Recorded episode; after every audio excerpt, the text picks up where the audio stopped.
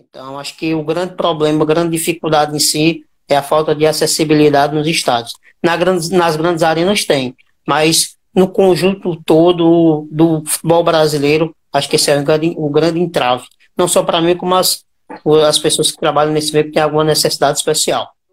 Mas o principal é o futebol paraibano, o principal é a mensagem que foi passada.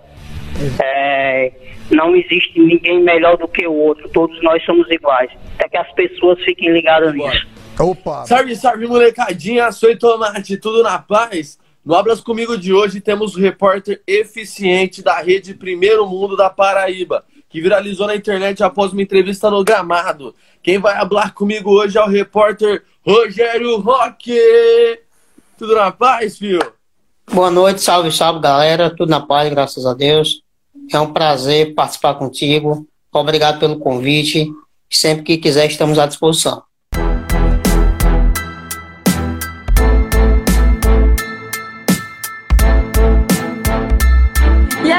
Tomate, tá na balada? Primeiramente, gostaria de agradecer por ter tirado esse tempinho da sua quarentena pra gente bater essa resenha. E para começarmos, você tá no auge dos seus 32 anos. Queria saber como foi sua infância, como você entrou no mundo da bola? Bom, minha infância foi um pouco complicada na realidade. Né? Eu sempre tive um histórico de problemas de saúde, né? então minha infância foi um pouco complicada. É, logo quando moleque adorava jogar bola. Isso aí é de qualquer, qualquer moleque hoje em dia, qualquer garoto hoje é, o sonho. É estar é tá no campo de futebol. Brincava mais, meus, meus irmãos, tem mais de dois irmãos, mais os primos, que a família é grande, então é, me criei num sítio. É, então tem espaço suficiente para jogar bola até meus seis anos de idade, sete anos, jogava, jogava futebol até os dez. Mas fui diagnosticado com problema cardíaco. Então isso já deu uma, uma mexida, fiz cirurgia cardíaca, fui desenganado por médico, tinha 5% de chance de vida, mas librei isso, contornei com a fé, graças a Deus. Mas foi uma infância conturbada, mas estou aqui hoje para contar a minha história. Experiências, né? Qual foi seu caminho nos estudos até chegar à profissão de repórter? Bom, eu sou, sou formado em administração, né? não estou pretendendo fazer o curso de radialismo. Né? Esse caminho começou através do meu irmão, que é, que é o dono da rádio da Rede Primeiro Minuto, o Luiz Carlos Roque. Quero mandar um abraço para ele. Então, foi, me fez o convite de poder entrar nesse projeto. É uma rádio nova, é uma web rádio.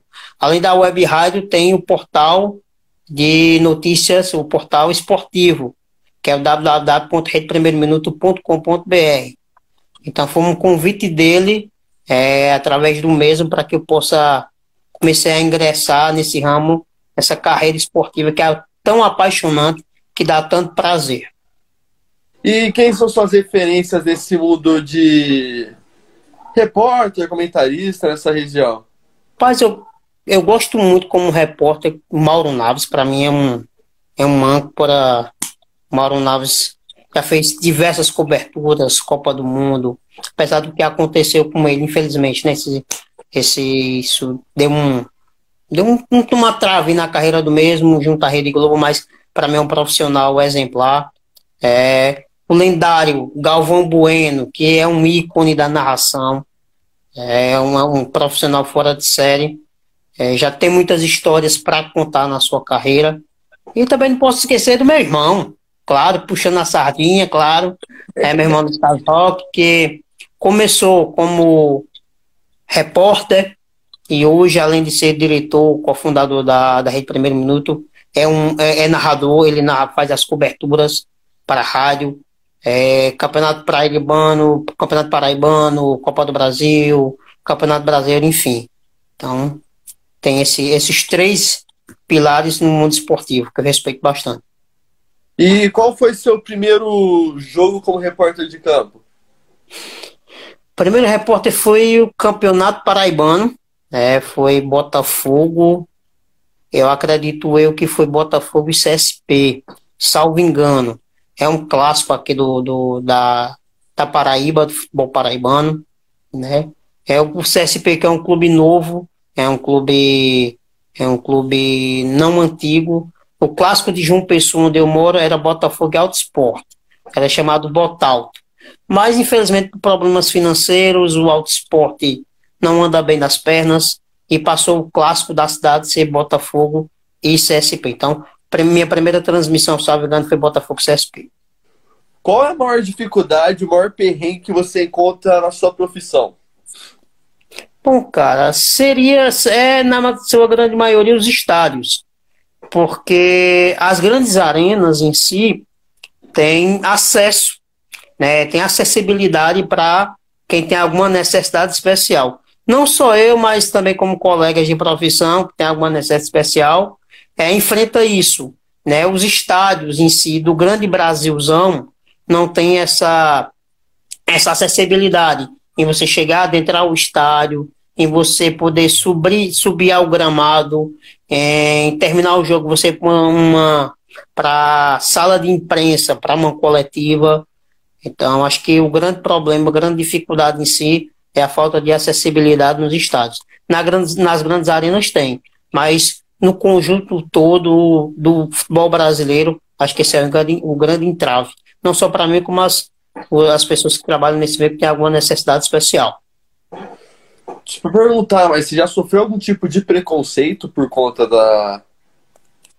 Oh, na vida, sim, né? Se eu, se eu falar que não, estou mentindo, mas é aquela aquele preconceito, oh, coitado, falando tadinho, enfim, essas coisas me chateiam um pouco, porque é, as pessoas com necessidades especiais sofrem bastante com isso.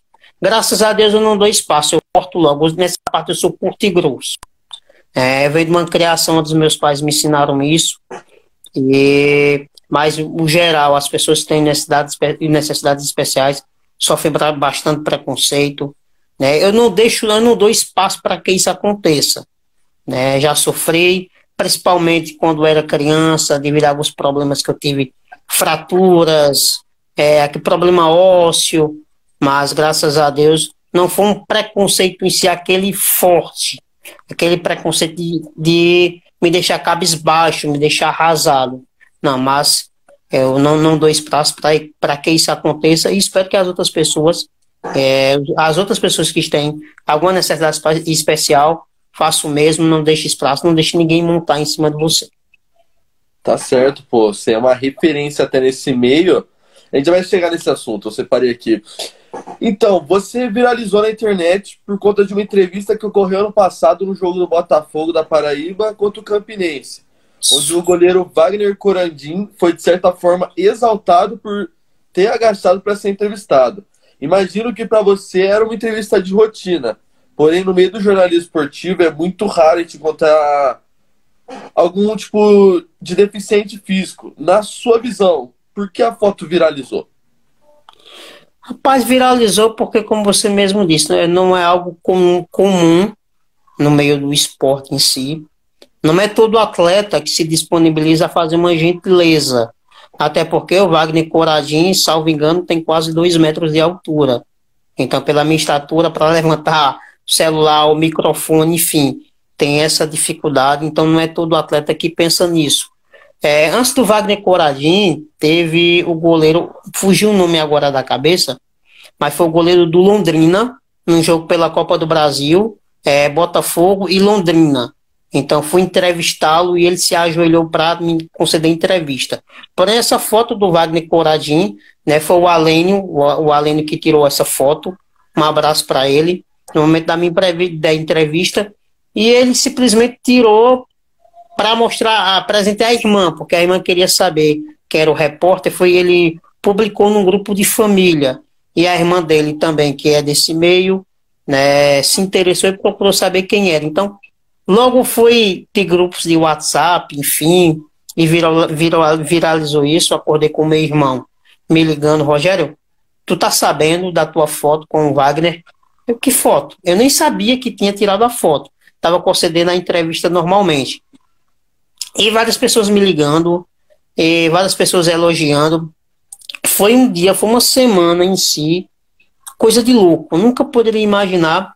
Foi o ápice da, do, do pulo da, da minha carreira recente enquanto cronista esportivo, mas foi algo que surpreendeu não a mim e não ao Wagner, porque isso depende muito da criação que você tem, uma gentileza que você pode fazer ao próximo. Infelizmente, como isso não é corriqueiro na sociedade e no mundo esportivo, por isso que a foto viralizou e causou um espanto tão grande. Eu acredito que essa foto, de certa forma, alertou tanto os jogadores quanto a Federação de Futebol para agir em relação à acessibilidade nos estádios, né? E tanto quanto na formação do profissional que pretende exercer na área do esporte. E, tipo, eu tenho certeza que, no mínimo, que tá vendo entrevista, a gente tem uma, duas pessoas com necessidades que, com algum tipo de deficiência, que se inspiram em você, que você é uma referência hoje em dia. Qual o seu conselho para quem busca essa carreira como repórter? Oh, o conselho que eu dou é, nunca, primeiro, é nunca desistir. É, percalços, dificuldades você vai enfrentar com toda certeza. Como em qualquer outra profissão, você vai enfrentar dificuldades. Mas é não desistir ter persistência, porque tudo que vem fácil, vai fácil também. Então, você ser apaixonado pelo que faz, você trabalhar no que você gosta, não tem preço.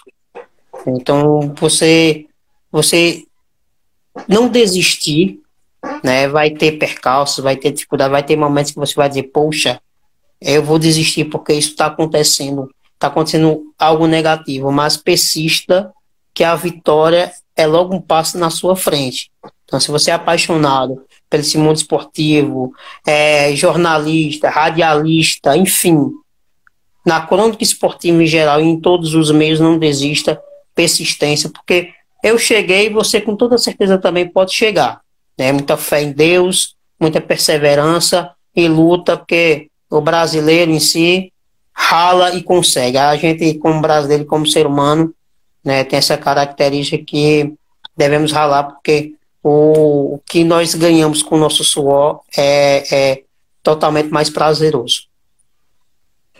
Agora vamos para um quadro do do Aulas Comigo que chama Bate-Bola Speed. Fechou? Vamos lá. Um dia inesquecível. O dia inesquecível foi a própria entrevista com o Wagner Coragin, né, que foi um, marco na minha carreira recente, enquanto cronista esportivo, enquanto repórter, comentarista, enfim. Esse momento da entrevista com, com o Coragin fez com que as coisas alcançassem um patamar que eu jamais iria imaginar é, dei entrevistas para alguns veículos, grandes veículos de comunicação, não só no, no Brasil, mas também fora do país, e foi um marco na minha carreira recente. Um jogador que, na sua visão, é desvalorizado. Na minha visão em si, falando de, de Brasil, cara, eu acho que não seria um pouco desvalorizado, mas injustiçado, né, no futebol brasileiro, que é o goleiro Fábio. Eu acho que o Fábio, o Fábio, é, ele, ele foi, foi esquecido, não sei o porquê, né, principalmente nas convocações da seleção brasileira, desde a época do Vasco da Gama, que, que o Fábio vinha mostrando nas quatro linhas, que era um excepcional goleiro.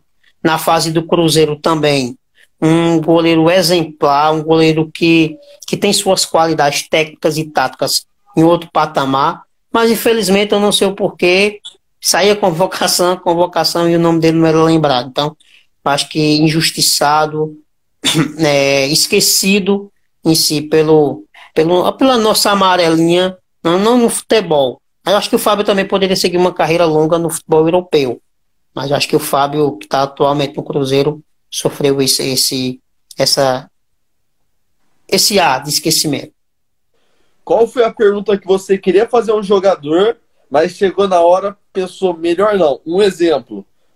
Aqui entrevistei algumas pessoas que já jogaram no mesmo time da, no, em times rivais da mesma cidade.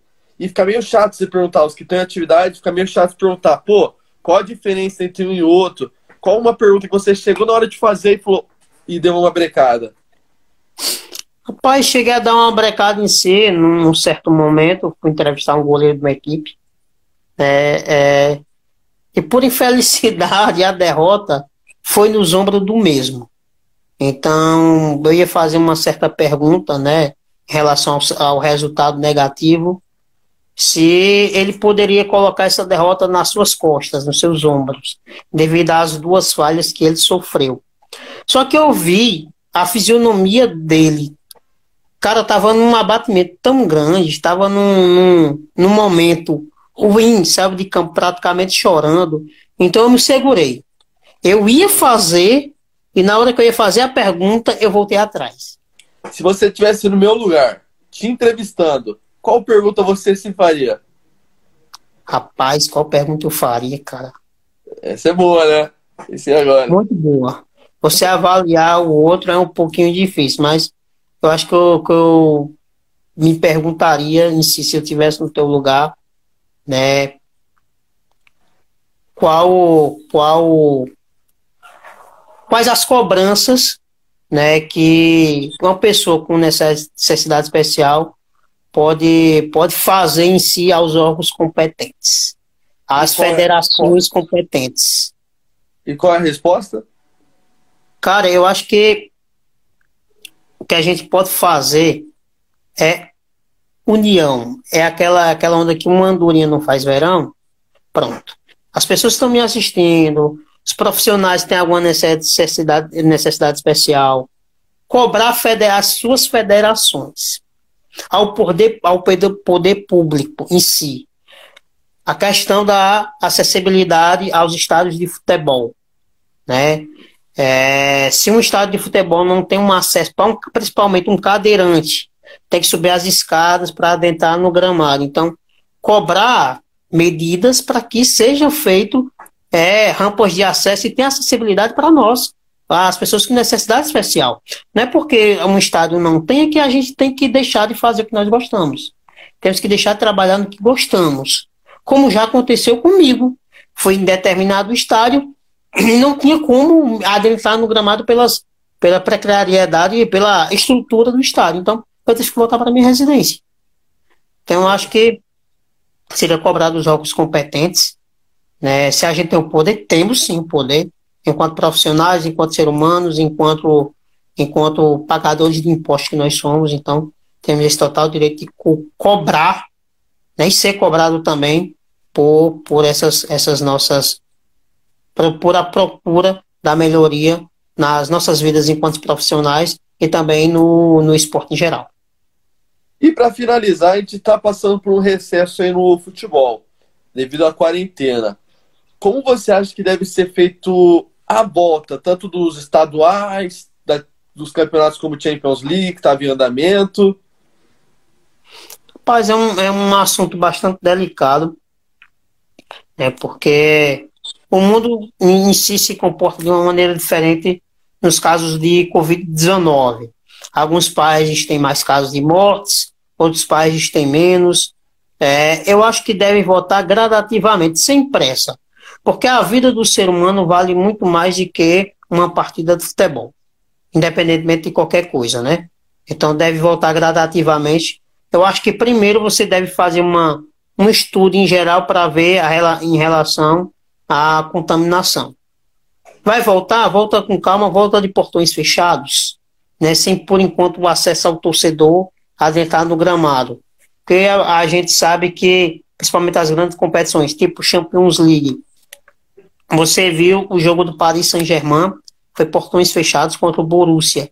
Só que milhares de torcedores foram assistir o jogo fora do estádio. Então eu acho que ter pressa em voltar, isso pode acontecer no Brasil, no Campeonato Espanhol, no Campeonato Inglês, enfim. Eu acho que primeiro vai a nossa vida quanto ser humano, para depois vir ao, no âmbito esportivo, no âmbito futebol ou em qualquer outro tipo de esporte.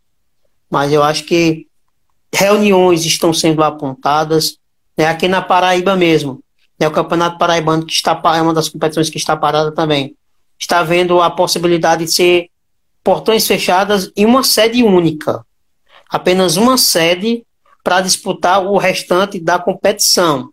Nós temos ainda duas rodadas para encerrar a fase de classificação. O Botafogo, que é o da cidade de João Pessoa, onde eu moro, tem três jogos, porque tem um jogo adiado devido à, à Copa do a Copa do do Nordeste a Copa do Brasil, falta de calendário, mas está estudando essa possibilidade de ser apenas uma sede, para ser disputada todos os jogos até conseguirmos é, conhecer os campeões e ter né, o acesso às competições do ano que vem. Mas eu acho que sem pressa. Primeira vida do ser humano. Então, e é foda porque esses times menores, que eu digo, tipo, que só disputam estadual durante o ano, a maioria deles, querendo ou não, não tem uma renda para poder bancar os jogadores nesse tempo. E acabaram dispensando os jogadores. Então, uma remontagem para disputar três, quatro jogos, eu acho que vai ser meio complicado.